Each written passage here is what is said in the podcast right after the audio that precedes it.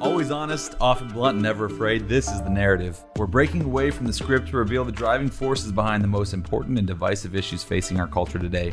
I'm Center for Christian Virtue President Aaron Baer, and my co host is our Policy Director, David Mahan. In this episode of The Narrative, we're talking about critical race theory with Ian Rowe. But first, let's talk about what's going on this week. You know, uh, David, really the, the thing that's that's front of my mind right now in many ways uh, here in Ohio, but it's something that, again, uh, Ohio being a microcosm for uh, for the nation is something that uh, we actually got into our state budget. So right now in Ohio, our, our General Assembly is working on our state budget, uh, and a, an amendment got in there uh, to protect the medical rights of conscience, conscience of doctors. Um, and and you know, I know for a lot of folks, if you're not a medical provider, you're saying, "What's the big deal?" Um, but this is something that we've seen really as a national issue. Um, and, and, something that, that that is becoming more and more, really, especially in the medical field, uh, pressing on on folks, which is uh, can they be forced to perform a procedure uh, that violates their conscience? And I mean, David, you could probably think of a few places where a protection like this would come into play. Absolutely. I mean, you know, we, we're hearing so much about the transgender issue right now. We're, we're hearing about, you know, abortion. Um, especially with the transgender piece, there's no longitudinal studies out there that says that this thing makes sense, especially not for children. You know, we've got six gender clinics in the state of Ohio where we're actively pumping hormones into children. If I was a physician, I would have a problem with that. Um, there's no science to, to even say if this is a healthy thing, let alone whether it's good or bad. Right. So yeah, I, I definitely see where the Med would be a big deal here. I, I I don't know. It seemed to me like be a heavy lift. well, well, no, for sure. And, and the thing about the reason why it's crazy that it's a heavy lift to me, David, because it, there's a part of it that's just so common sense of like you should not be able to require a doctor to do something that they have an ethical belief against. I mean, you, you put you take this out of the cons the, the the sort of the constructs of social conservatives or culture war issues, and you know there, has been experimental procedures uh, in the field of medicine for gener- as long as medicine's been around, right? right? right and and the idea that someone says, "Hey, I want you to do this procedure to me." Uh, you know, you, you saw this uh, very clearly during uh, the when the pandemic was raging, where you had folks saying, "Hey, I want to have hydroxychloroquine to uh, treat my COVID," and some doctors were saying, "Hey, look, I haven't studied this yet. Right. I don't feel comfortable prescribing this ethically for my, my own conscience. I can't give this to you." And the market worked the way it was it's supposed to. That doc that that patient went someplace else and got it. Why is that same principle not allowed in uh, in these in the abortion context, gender context, uh, and and it's something that medical professionals want, you know? Right, and it, and it doesn't necessarily say that if a doctor doesn't have a problem with that p- procedure, they can't do it. Right. Uh, it's just talking about those that, that do have a conscience issue with it. Yeah, and, and, and again, that, that's one of the things that you know the, the, the media's picked up on this. The the the LGBT groups here in, in Ohio uh, but but again, nationally, we're seeing this all over the place, um, where where they're they're trying to say we're, we're creating a right to discriminate against people, and and you know we always turn back to it. It's just like the the Jack Phillips case. Uh, where you know Jack served countless LGBT people. He still serves. He hires LGBT people. He doesn't care. Right. Uh, he doesn't want to be forced to communicate a message that violates his beliefs. And that's the same thing with with what we're doing here. With again, we keep calling this thing the Med Act. It's the Medical Ethics and Diversity Act, and it's a a budget amendment in Ohio, but again, there's I know a number of states are looking at similar uh, provisions. Uh, the, the, the the basic idea is saying, look, this doesn't create any affirmative right to be able to discriminate against any individual, uh, but what it does say is that the individ- uh, a doctor can say, I don't want to perform a certain procedure. Uh, so it's for- focused on the procedure, not the person. Um, well, David, th- this this moves us to uh, segues pretty well because we're we're talking about the transgender issue um, that again shows how contentious this thing is. Uh, with a- another story coming out of the Olympics, you want to tee this one up, uh, David? Uh, you've got um, Laurel Hubbard. Um, was Galvin Gavin, formerly formerly yeah. Gavin Hubbard, yeah. but now Laurel Hubbard. So at, at age 35, he transitions, uh, if that's if that's possible. Um, now um, he's a power lift champion, um, and uh, he's going to be one of uh, our Olympians uh, in, in Tokyo. Mm-hmm. So um, it's interesting. This week we actually have Beth Stelzer uh, of Save Women's Sports. She'll actually be here. Um, she is an amateur power lifter and speaks to this pretty uh, directly, and I'm sure we'll hear. Um, how she feels about it. Uh, but you know, it, it, this is an issue of fairness. You know, we, there's a reason why we have men's sports. There's a reason why we have uh, women's sports. And the fact now that after Title IX and decades of understanding this issue, now we don't understand this issue, that it's necessary to create fairness, it's necessary to have separate sports for males and females. Just to see uh, this this power lifter standing next to other women on the podium, just completely blowing them out of the water, it's it's just crazy. Yeah, well, and and again, like this was an individual that had competed in in the male division, uh, rightfully, uh, for a number of years. Never never reached a stage. Never never got uh, anywhere there. I, and I don't know what their story, their, their their full personal story is, but after competing for years and years uh, against male athletes and never winning, now they jump over to the female category and they make the Olympic team. That's right. Um, and, and and you know the the the the way that again, especially for the left, that that celebrates how much they love science and how much you know they worship at the altar of science and let's respect the science. Uh, you know the, the the the basic realities that uh, of of uh, the the the male advantage over women in, in athletics is clear, and and, and yeah. you're seeing this even here. And w- one of the things that really got me about this is again, I I saw a story on this in in one sort of sort of a uh, you know, legacy media, mainstream media uh, outlet, and they were talking about how oh well you know we ensure that there the, the, this policy from the Olympic Committee um, ensures that uh, testosterone levels uh, have to be, be, below a certain uh, point for for the the transgender individual for the male to be able to compete in women's sports. But even at the level they set it, uh, you know, they, they they set it at what the, I think the term they use is 10 nanomoles. I don't know what that means. Um, uh, per liter of testosterone for at least 12 months prior to to first competition. That's that's sort of the level that the testosterone has to get under uh, in order for them to compete. But even at that level, uh, that's still five times greater than than a biological woman. Yeah. So so there is no amount of estrogen they can get pumped into them, those types yeah. of things. And, and, again, it's not even testosterone isn't even the only thing that that no. creates the advantage. Muscle structure, bone density. I mean, you know, if, if you if you've already gone through puberty, this is the science that we have. If you've already gone through puberty, you have all of the benefits of a male body, even if you transition. Um, you've got you've got bone structure, bigger heart, uh, more red blood cells, smaller pelvis, and that you know which is a big deal, you know, for our cyclers and things. Muscle mass. Um, it is completely un- unfair and unequal. And one one of the things that um, um, that that we're hearing a lot of is male and female bodies play sports, gender identities don't. And so th- this is a clash of pop culture and science, and pop culture is winning. And I don't understand how uh, especially when we're when we're dealing with you know the Olympics. Right. No. Well, and and that the the, the thing to me that got this, and I, I you know, and one day we'll actually get uh, David to catch up with the times and get on Twitter. Uh, but I had uh, uh, tweeted tweeted this out uh, earlier. it's it's actually probably better for your own mental health not, not to be on there.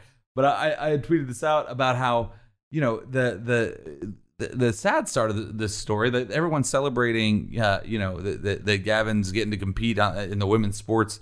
Um, but the sad side of this, though, is that somewhere, uh, and this is on the New Zealand team, somewhere in New Zealand, uh, there is a woman who has trained her entire life. Several, yeah, several women who have mm-hmm. trained their entire lives, who have who have, uh, you know, really again, you, you don't get to this level of com- competition without having dedicated everything to it. You know, that this isn't something that you just do on the side. Right. Uh, and has had an opportunity robbed away from her uh, because a man wants to c- compete in her sports. Yeah, you've, you've got higher ranked women. Yeah. That don't get to go to Tokyo. So he could go. So, yeah, it, it's it's much deeper. Yeah. Well, l- last story I want to cover here is is uh, it, it's it's not so much as, as breaking news anymore because the, the, the date has passed. Um, but it's it's Juneteenth. I, I just wanted to talk about Juneteenth for a moment. You know, the the President Biden had put out a um, uh, a statement on it uh, proclaiming Juneteenth the federal holiday, and you know it, it's one of these things. I, I, will I will even you know confess repent is is probably the better word that when when this first happened when this first came out, um, you know I got so frustrated with with President Biden, with with the left, with the media, because you know, again, it was it, it was trying to force a, a, a, again the the ongoing racial narrative, racial uh, division that we have in our country right now. But I felt I felt convicted, especially this weekend, uh, reading through things and and honestly praying through things about you know at, at the end of the day we, we should just be able to celebrate and say this is a this is a good thing that we've made Juneteenth the federal holiday again. For, for those of you who haven't seen it, it's sort of the the celebration of uh, really the last slaves following the Emancipation Proclamation. It took about two years uh, for uh, for for the the news, the the law to reach Texas, uh, and so this is a, a, a celebration of that day when uh, the slaves were freed in Texas, sort of the last slaveholding state. Yeah, it was it was the effective the effective exact yeah, date of the emancipation, right? Yeah. And, and and but I, I just felt I felt convicted of it, which is I was doing the same thing that I get frustrated at the left doing, which is looking at every story in term, terms of terms of score uh, points on the scoreboard. Mm-hmm. Um, and so, you know, even in Biden's declaration, he was very clearly trying to stick it to conservatives, to Christians, to any, any you know anybody that's his political opponent uh, on this thing. And so, because of that, you know, there's that impulse of saying, "Well, I don't want to let them get a point on the board without me getting a point on the board."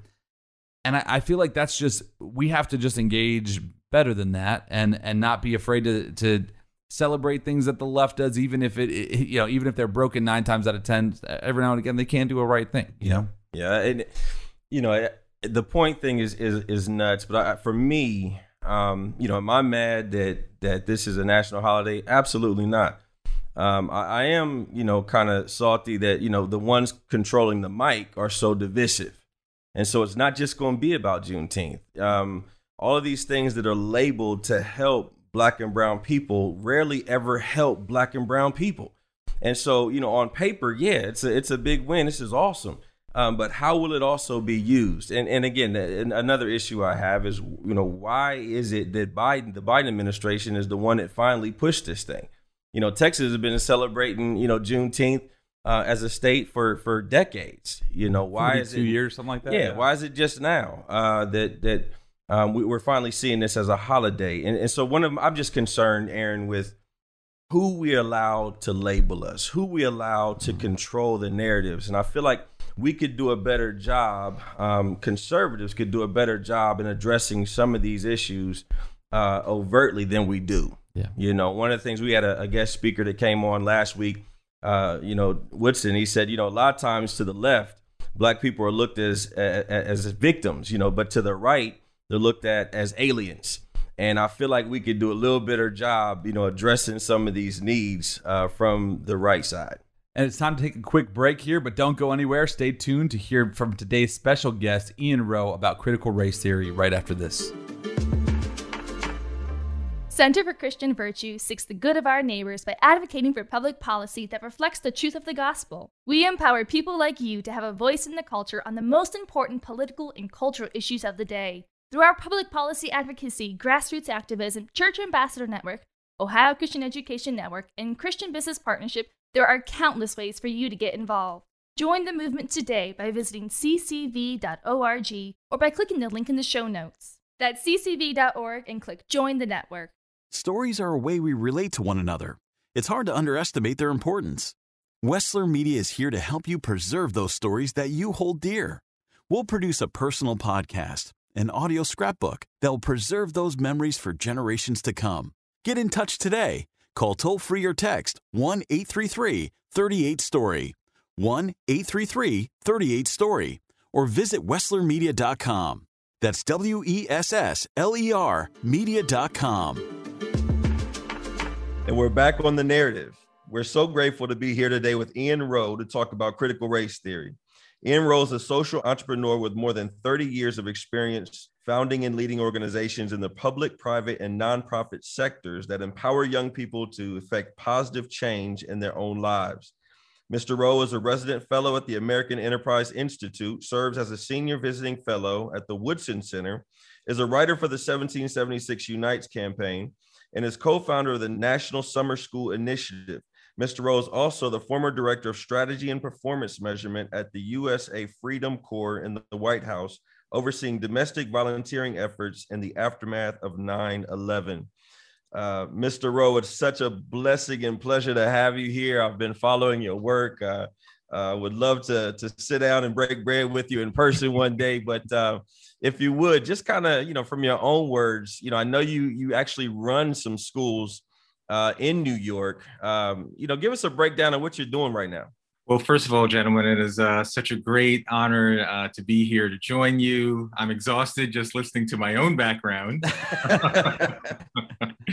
uh, but uh, no, it's very special, this opportunity. So thank you. And uh, uh, yes, I have the incredible privilege to run schools. one of the one of the exciting things that I do is I, I help to shape the future for the next generation. Um, it's an inherently optimistic uh, enterprise. And so for the last 10 years, I was the leader of a network of public charter schools in the heart of the South Bronx and the Lower East Side of Manhattan, uh, elementary schools. So we started at pre K all the way through middle school, so pre K through eighth grade.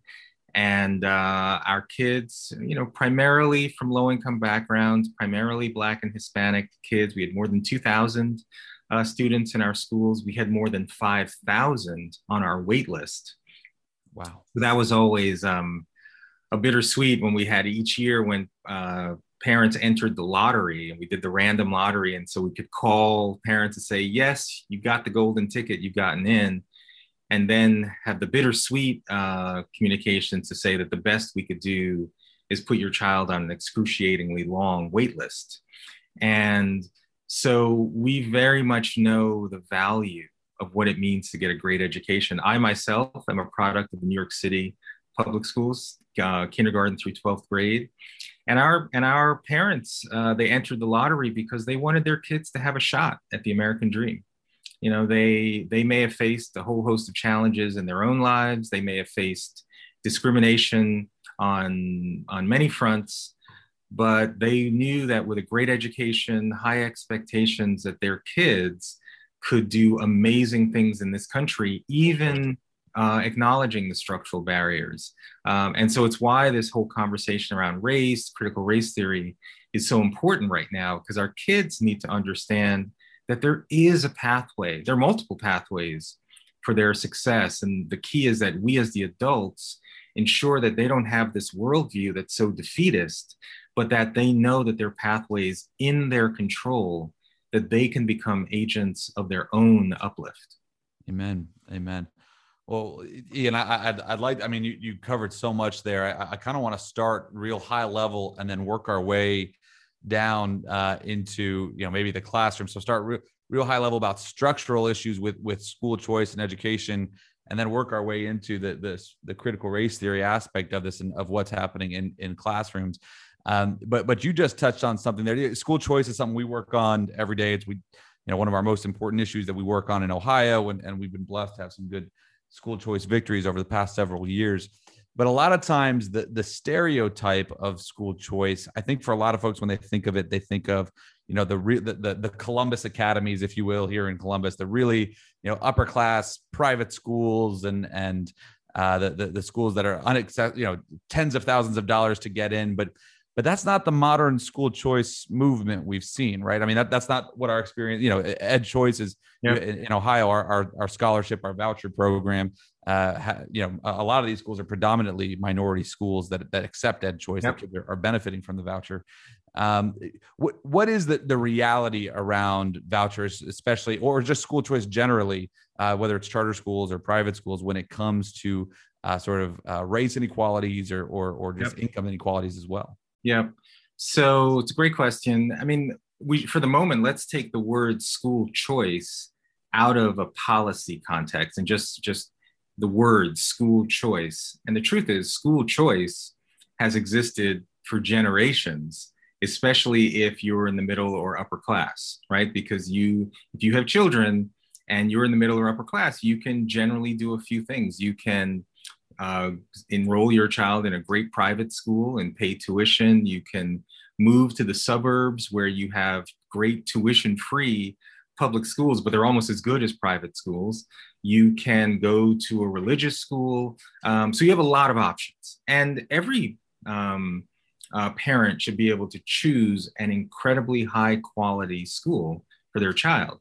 But for some reason, when it comes to school choice from a policy perspective, there are people who are very upset with the idea that low income kids should be able to have those same kinds of choices. So that's where we do run into uh, vouchers, charter schools as options for uh, low-income kids to have. I mean, in the in the network of schools I led, and and I'm about, and I'll talk about it later. I'm I'm launching a new network of international baccalaureate high schools in the Bronx. But here's a district in District Eight in the South Bronx in 2015. Uh, of the kids that started ninth grade in 2015, four years later, only 2% graduated from high school ready for college, meaning that they started ninth grade and either dropped out or they actually did get their high school diploma, but still couldn't do math or reading without remediation if they went to college. I don't know which is worse. Like they started right, yeah. and dropped out, or they actually finished, met the requirements, and still couldn't do college level work. And so if you're in that neighborhood and there's the high school you have no choice but to go to that high school because in New York City, there isn't a voucher program. Right now, there's a cap on the number of charters. So, this is a very real structural barrier. You know, oftentimes we talk about systemic discrimination. In some ways, this is one. It's not a race based intervention, but because of where these schools are located, it has a disproportionate negative impact on low income kids of color. So, school choice is is one of the pathways we have to break free if we want to give kids a shot how many tens of thousands of dollars were spent on those kids uh, education in the schools that uh, didn't, didn't produce the results they were supposed to i mean that, oh, just, well yeah. right especially in places like new york i mean in new york we're spending north of $20000 per kid you know in public yeah, yeah. money public i mean that's a lot of money and right. and every and, and yes we have higher salaries, and so there is a higher cost of living. All of that higher cost of operations, but that's still a lot of money. Yeah, hey, in, in, Ohio, we, are spending twenty two thousand per pupil. So uh, in Columbus in Public, Columbus yeah. Public Schools. Yeah. you know, where does that money go? You know, because it's not, it's not, it's not yielding the outcomes that we believe that kids yeah. should have. And you know, when you look at even on a macro level, on a national basis, you know, for a long time, we've had a what I call a multi-decade obsession with closing achievement gaps, both in terms of race and in terms of class. But if you look at the last 20, 30 years, we've made virtually no significant progress in closing the racial achievement gap, nor in raising the bar for everyone. And we have spent a lot of money. So, so you know, and parents need more options because there are schools that are doing really well. Right. So we have to give more parents the power to choose with their feet. Right. Yeah. yeah. And it's interesting, you know, everybody's talking about structural barriers. And I know we've spoken in the past about our open enrollment uh, issue here in the state of Ohio, or almost the entire state. We have open enrollment policies, except for these really small uh, areas that happen to be our urban centers uh, our Cleveland's, our Youngstowns, our Columbus, Cincinnati's that um, have absolutely uh, no open enrollment around those those uh, those cities. I sent you that map. It's almost hard to believe. I think even for you until you saw that map. Um, but with all of the talk of you know disparities and, and structural barriers, uh, this education area is one. It gets a pass. Why does this one area get a pass when it comes to to race and class issues um, in, in America? It's a very good question because oftentimes the people who are advocating, who are saying that they're advocating for the interests of low income kids, kids of color, are often the very people who are standing in the way of school choice. That's right. Yeah. the very same kids. So it is a conundrum. It is a conundrum. And, uh, you know, I do think, um, I think teachers unions have to be uh, challenged on this point. I think leaders, even within the Democratic Party, uh, have to be challenged uh, on this point. Uh, you know, what is it that what is it that is so antithetical to the idea of giving low-income kids of all races, by the way, the right. same power to choose great schools that middle and upper income kids have. And and by the way, you know, not to put the point of hypocrisy, a lot of the people who Uh-oh. are standing in the way of school choice for low income kids, they are exercising school choice in their own personal lives. Uh-oh. Right. Uh-oh. Oh yeah. and and you know that that's when you know it's just it's wrong. Right. It's yeah. wrong. Well, I, I mean, uh, you know, it's one of the and, and we should say uh, the the report in Ohio, at least, that showed you know that this disparities in open enrollment policy came out from Fordham Institute, which I believe you also. I, I'm, on, I'm, I'm now a board uh, member of Fordham. Yes, full yeah, disclosure. To, yes. Yeah, to, to, throw on that uh, on that bio there, but uh, but but but one of the things that really got me when I was looking at the the map uh, was how you know the, the schools that are blocking open enrollment. So it's all the suburban schools around you know the the urban centers that are blocking open enrollment. That says you can't enroll here. Yeah. Uh, so a kid a kid in the suburbs could you know open enroll into Cleveland Public if they wanted, but a kid in Cleveland Public could not open enroll into the public. Yep, I understand. I understand. nearby. And so, but what's funny to me about that is this now kind of zeroes in more and more on this critical race theory conversation.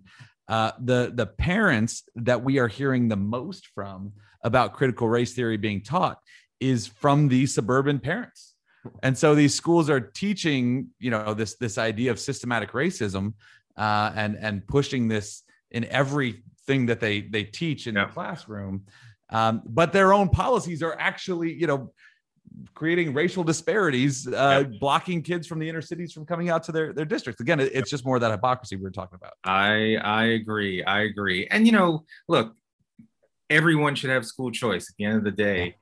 On a very practical matter, though, the truth is, I don't want kids in Cleveland to have to feel that they've now got to go to I don't know what's a what's a borough Shaker Heights. I don't, I don't know how. There you go. Yeah, that'll work. Yeah, but I don't. I don't. Lakewood. Yeah. They should. They shouldn't have to go that far. They should have a great school within their own neighborhood. So we should be working on school choice, which is empowering parents to be able to choose a great school for their child, where whatever's geographically um, appropriate and available, and strengthening the schools in your neighborhood That's so right. that you don't have to. You know, I mean, the whole idea of busing or having to schlep an hour or two to school every day, that's also not attractive. But believe me, parents will do it. I mean, I, again, in New York City, I went to um, Brooklyn Tech High School. So I was commuting almost two hours each way um, each day um, to have access to, in that case, was a specialized high school.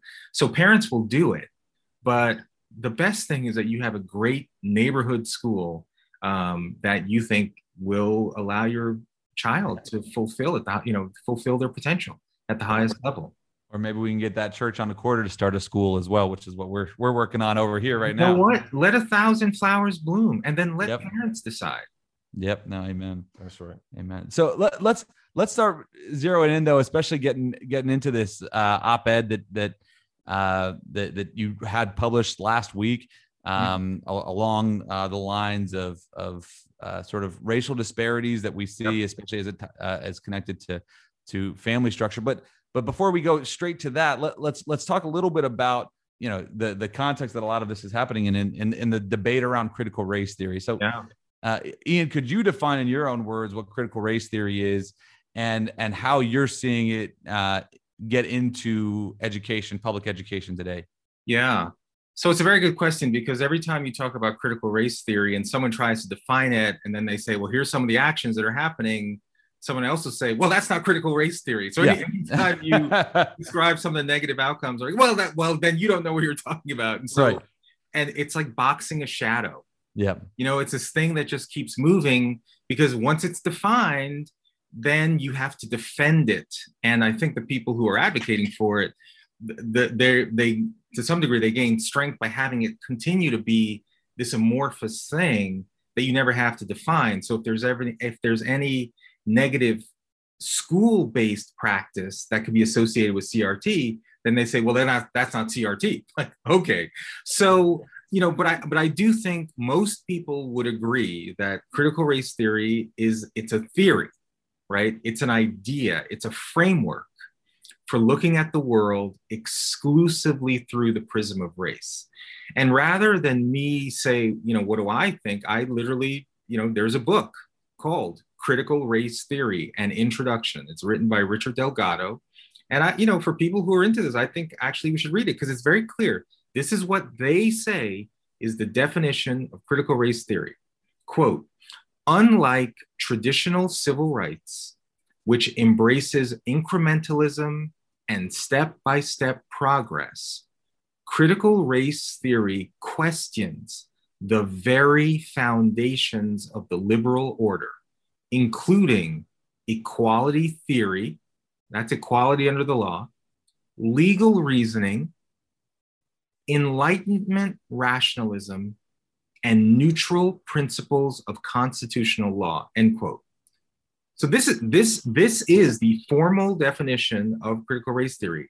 It questions the very foundations of the liberal order, including equality theory and neutral principles of constitutional law. So think about what that means.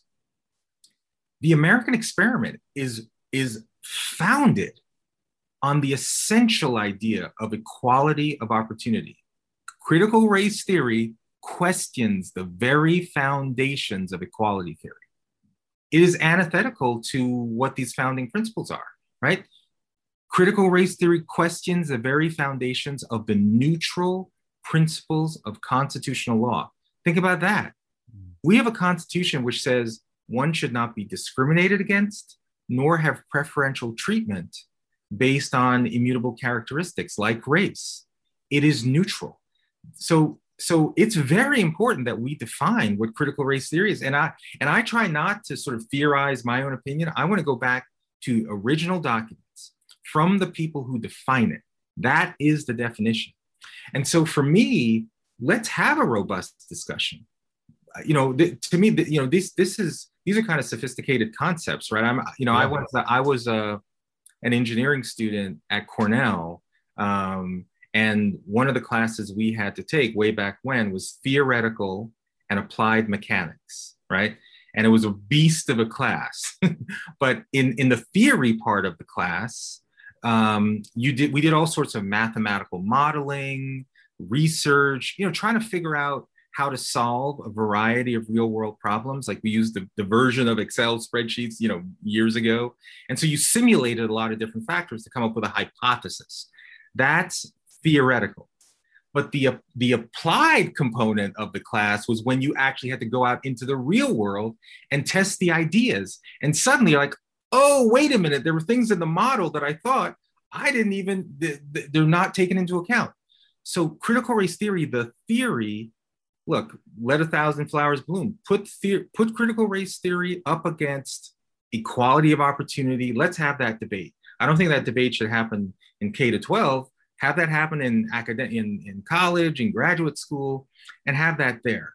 I think what people are now responding to though is the application of what is typically associated with critical race theory in schools right. on a day-to-day basis. So when you see things like uh, a privilege walk where you know a line kids are lined up horizontally a racially mixed group of kids and then someone at the head of the room says, well, if you're white, take three steps forward. If you're black, take five steps backward. Wait, what? Wait, what? Wait, you're saying because of my skin color, you want me to go to the back of the line? Wait, didn't we already deal with this like 50, 60 years ago? So I think what people are responding to is now what are the actions? What are the what's the oxygen that critical race theory depends upon? And that's where I think you're going to see a, a, a, privilege walk where you're telling the black kids to go to the back of the line. Well, that's a violation of Title VI of the Civil Rights Act of 1964, right? So that's where I think we're going. But as a theory, we shouldn't ban it. We should we should expose it. Right. We should we should amplify the definition so people know exactly what it is. That's right. What, what, I find just talking, you know, on a street level, um, grassroots level with, with, folks is, you know, certain communities are like, you know, we do have disparities. You know, there there are differences in um, in the schools in the inner city versus the schools in the suburbs. There are differences in opportunities that are granted school, you know, children who live and and, and go to school in the suburbs versus the inner cities. Uh, and then eh, there, there's on the other side, there's well, why what are the differences? Why are the differences? And I think that critical race theory posits that all of these disparities are due to some sort of systemic racism. Uh, so, so it's not to say that there aren't disparities. It's not to say that equality is not important. It's just you know equalities of opportunity versus outcomes. Like, yes. would you agree? I, I, absolutely. I mean, Ibram Kendi has said it. He says, as an quote, as an anti-racist, when I see racial disparities, I see racism. Period. End quote. So it's just, yeah. like, it's just okay, um, as if there's nothing else in the world. And so this is where I think um, critical race theory it, it becomes a huge distraction because what it offers is what I view as a, a monocausal view of the world that real disparities exist absolutely we need to all get into why those do why those do exist. But a critical race theory says the only lens is race. So it must be structural racism and thus there must be only racist race-based interventions. That's right. so that's why you see reparations as the answer or implicit bias because it because obviously the teachers must be racist right? So so now we got to drive the racism out of them as opposed to well what are all the other factors for why for example in the entire history of the nation's report card right? Uh, the national assessment for educational progress. It's given every two years nationally um, at fourth grade eighth grade and 12th grade. Right. Since 1992 there has never been a situation in which a majority of white students are reading at grade level. In, in the last uh, NAEP assessment, which was 2019, at fourth grade, eighth grade, and 12th grade, there were nearly 4 million white kids that are not reading at grade level. The number for black kids was about 1.4 million, right? And yes, there are more white kids overall in, in the country, I mean, um, than black kids in the country. But the point is, there are a lot of white kids that are not reading at grade level. It's unlikely that systemic racism is the reason that white kids aren't reading at grade level, right? right? So is there is there some overlap? Are there could there be other factors such as the fact that there isn't school choice in enough communities? That and we'll talk about family. That there's been an explosion in non-marital birth rates over the last four or five decades. So you have more destabilized family structures. You have uh, uh, teachers who aren't effective at the science of, of teaching the science of reading. The point is, race is still a factor, but if we d- develop this view of the world that it's only about structural racism, then we ignore all of the other factors that cumulatively at this point are likely much more of a significant factor in explaining right. why there are disparities. And if I if I could, um, one of the things I love about you is that you you are a scholar, but you're also a practitioner, and you bring both of those worlds together. And I think so many, so so much of the air that is is kind of sucked out of the room by critical race theory, BLM, CRT, um, you know, type stuff is that is that they're telling a story. They're they're painting a picture and a narrative that most folks don't know enough of on their own to be able to deny or to confirm because of your practitioner side, um, you've got that, but you also have, you know, the historic side. You, you know, you talk a lot about the Booker T. Washington uh, Rosenwald schools and and and you know 5,000 schools that were developed over 34 years, where um, even under Jim Crow and things like that, young black children were thriving. Yes, uh, even with disparities. Yes, right? and, and, and closing story, those disparities. Yes, I think one of the things that's giving so much air to this is is not just BLM, but the lack of telling our story well. Oh my gosh! Well, David, you just said bit? it. Yeah, I mean, th- this is what's so amazing, you know, and this is why you know you and I we're part of something called 1776 Unites, which was founded by you know Bob Woodson and the Woodson Center. You know, a group of primarily Black-led scholars who say, look, we acknowledge that there are racial disparities in this country, but let's be honest and have a full critique of why those factors are happening. And also, let's be honest about our country's past. I mean, one thing about the 1619 project that was produced by the New York Times, it's been discredited in many ways because there are falsehoods and, and what it said that the country's true founding is. But one thing it has done, it has identified that there is a yearning for more information about the African American experience in the United States, right. mm. but a full telling, not a cherry picked negative narrative. So you just mentioned the Rosenwald schools. Many educators don't even know what those are. And here it is in the midst of Jim Crow segregation, I mean, black kids, the, the level of ed, I mean, it was, it was, uh, it was abominable. And yet Booker T. Washington said, no, no, no, there is greatness in these children.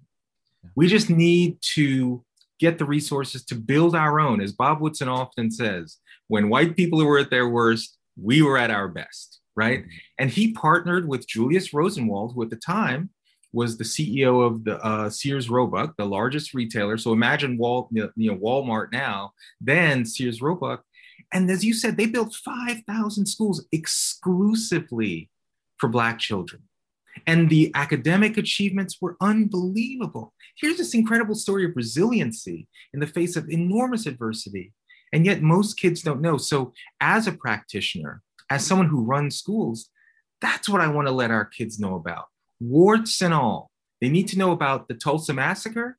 Right. And yeah. they need to know about the Tulsa Rising that happened afterwards. Yeah. Right. They need to know about Jim Crow and they need to know about the Rosenwald schools that, that emerged even in the midst of Jim Crow segregation.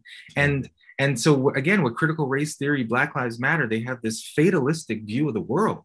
It's almost as it's, it's almost if they're trying to convince black kids that you don't have a shot. The country is just determined to shut you down.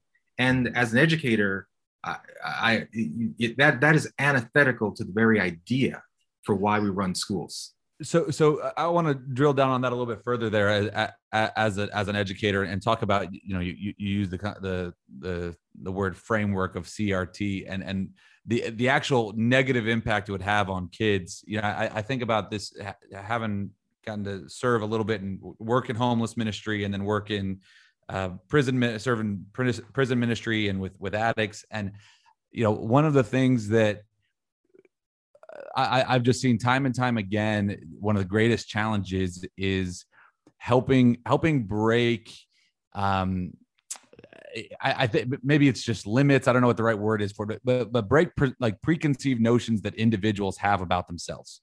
Um, mm. Um, that, that that they you know folks coming out of whether they're coming out of prison or they're just coming they've just lived a life of poverty mm-hmm. and they've their their entire family has always been living in poverty and and this cycle. And they just think this is all life is. Well you know um, what's, and, you know what's interesting about that is that i actually don't think that kids necessarily in that situation necessarily think that but if the adults around them right. telling them right. that, that's the problem. Yes. Right. Yes. It's the adults, not the kids. The kids have incredible aspirations for what they want to achieve. There's no kid that's just sitting there saying, I guess I'm just going to fail. You know, I just, you know, when kids are finding things in the playground and creating new objects and running around, there's an inqu- there's an there's an inherent inquisitiveness and curiosity that's right. around the world. It's the adults who are obsessed with telling you that you're marginalized, you're oppressed. That's right. Right? That's where we need to get the adults thinking differently about the possibility for their own kids. And this is where group identity really starts to play a role because just well it's all black kids and if you're black you know you you you must have you know you must be marginalized and the thing you know what the thing that's so interesting about you know having run schools for the last 10 years if you don't get to really know each kid in your classroom, you have no idea what is going on in their life. None. You could say, "Oh, that kid's white. He's privileged, and he, he, he, you know, he's he's he's got it all going on." Meanwhile, at home, his dad is an alcoholic. Who knows what's going on? Or you you say, "Oh, there's that black kid. He's oh my god, he he must be oppressed." Meanwhile, this this kid is is is is is is in a strong family, even right. whether he's poor or not. He's got a great vision for his life, and so we make these group assumptions. On, on, on that note, Ian, I it, and, I and I'm so glad you bring that up, and I want to hear some of the successes of your schools. You know, again, as a practitioner, uh, my wife and I, you know, we're teen parents. You know, many know our story. Uh, raised our kids up uh, in the inner city rough community off of Livingston Avenue in Columbus. I had to homeschool because the schools were failing. The you know the, the city schools that, that we're talking about right now, they were failing, been failing for decades. Failed my yeah. uncle, failed my father, and they mm-hmm. weren't about to fail our kids. So I worked several jobs. My wife homeschooled and from the inner city kitchen table. Right, those kids never knew they were deprived. They never knew they were disadvantaged. They uh, had two adults and, and a family of adults that told them they could be anything they wanted to be. And by the time they went to high school, from a homeschool uh, inner city table, they were all three to five percent of their class uh, doing well now, college degree, everything else. And so, what are some of the um, successes of your particular schools there in New York? Yeah. So, well, I mean, David, you just, I mean, we, we got to just linger for a moment though on what you created because A, choice, you decided that, you know, you saw what was in front of you, what the government was providing for you. You said no, and you had the wherewithal, you and your wife, to say, we can create a homeschool environment. That's powerful. And again, every parent should have the right to do that. Not every parent can figure out how to homeschool. So there should at least be another school option. So that's, that's the first thing. Second, you and you and your wife were married and you were committed to your kids. And there's nothing like having two parents who were ferociously committed to their kids. and I just uh, last week put out a research study right on, you know, right on the eve of Father's Day, which just looked at the data about what is the impact on kids of any race if they're raised by a single parent versus raised by a married two parent household. Mm-hmm. And we looked at three dimensions college graduation rates, likelihood of poverty, and incarceration rates. Across all three dimensions, a single uh, a kid raised in a married two parent household did better on all three of those levels right. versus a single parent. And we're not saying this to demonize single right. parents. Believe me, I know many, many, many single parents who have been successful with their children. I also know kids of married two parent households that have not been successful but the data is overwhelming that the mm-hmm. odds for the kids in married two parent households is much greater. And ironically, a black kid raised in a married two parent household yep. is much less likely to go to prison than a white kid in a single parent household. That's right. So, again, what that indicates is that while race does matter, because we're not saying it doesn't matter, but while it does, there are other factors that cumulatively have a much more forceful impact yeah. than race. And you know, yeah, and so we want to. So in our schools, we want to let kids know that. So I'm launching a new network of international baccalaureate high schools in the Bronx starting in 2022. It's going to be called Vertex Partnership Academies, and it's going to be based on the principles of equality of opportunity, individual dignity, and common humanity. And amongst other things, it'll be an international baccalaureate model with a careers, uh, a, um, uh, a college pathway, and then also something called a careers pathway, where we'll have kids who will be able to have apprenticeships in industry in 11th and 12th grade. So they can actually graduate from high school with an industry wow. credential with labor market value in computer science, architecture, healthcare. Those are the first three industries. So we're doing that. And we want to help young people understand the series of life decisions that give them the greatest likelihood of success. So that is something called the success sequence. So mm-hmm. this is not prescriptive, it's descriptive. But for kids of any background, they finish their high school degree, full time work of any kind, just so they learn the dignity and discipline of work. And then if they have children, marriage 1st mm-hmm. 97% of the time that people have done that, they avoid poverty. Yeah. Yeah. I mean, should we deprive that information? Should we should we deprive young people of that information? Should we not tell them that? Right. Opportunity discrimination. Yeah. yeah. Wow. You, can I use that? There you go. I borrowed that myself, so no.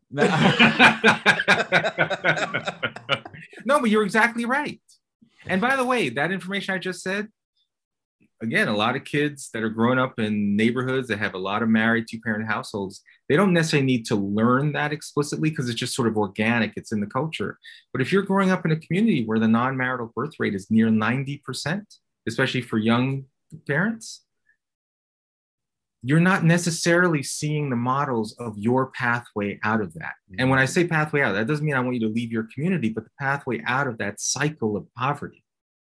Yeah. And and we just have to be honest. And critical race theory, things like it, limit your ability to see a horizon beyond just your race. Well, Ian, we, we could go on for, for I, I mean, this has been phenomenal. And, and you know, I'm, I'm sure we're actually going to do another volume uh, down the line on, uh, on education. So we, we'd love to have you back. But, um, you know, but as we close out here, I guess my, my only disappointment about the conversation we've had is I was hoping for a Brooklyn accent in this. Where's the Brooklyn accent? well, you know, I was born in London. Oh gosh! Oh. So, I, so I, have got all sorts of craziness. Inside. You got it coming from all sides. well, uh, but but anything else for, for people that want to get connected with your work, maybe support your schools, anything like that? What how, how can they get connected with you? Well, I mean, the first and foremost, support your own kids in your own school. Seriously, I mean, I mean, certainly, I would love our support of our schools, but I think what we're, I think what most parents are realizing, especially after COVID, you have to be involved in your kids' education when COVID hit, I think a lot of parents got a lot more visibility into what their kids were learning every day. Mm-hmm. And frankly, they weren't that happy with what they saw. And, and so if that means attending your school board meetings, running for school board, I mean, I just ran for school board in my hometown and I won, thankfully, because there are issues that I want to address here in my own hometown. Congratulations. And so yeah, well, thank you. But you know, I want I want those congratulations to go to you and all of your viewers because the quality of your education is directly related to your your involvement in your kids' education. And and by the way, even if that means you've got to go to the school that's been you know failing for generations, you know, we got to make those schools better too. And and parents, and I know everyone's got you're like, oh, Ian, you're asking me to do even more. And it's like, yeah, in a way. I mean, because your kid's education, it's everything. Like your family's the anchor. You know, if you've got a faith commitment, that's a beautiful thing. And then comes your kid's education. And so I, I, I would love for folks to support me and our schools, Vertex Partnership Academies. But the most important thing is to support your own kids' education. Bring books into your own home read to your kids on an ongoing basis, turn off the TV, remove those devices, um, those electronic devices. You know, love your kids, have dinner with them every night. Those are the things. Those are the things. If we want to, uh, you know, turn our country to have it fulfill all the possibilities we know we can achieve together. Well, family, thanks for tuning in to this episode of The Narrative presented by CCV and produced by Wessler Media. We're so grateful for the opportunity to discuss critical race theory with our guest, Ian Rowe. If you enjoyed breaking through the false narratives and political spin today, don't forget to subscribe anywhere you get your podcasts. We're your hosts, Aaron Baer and David Mahan, and we can't wait to see you next time right here on The Narrative.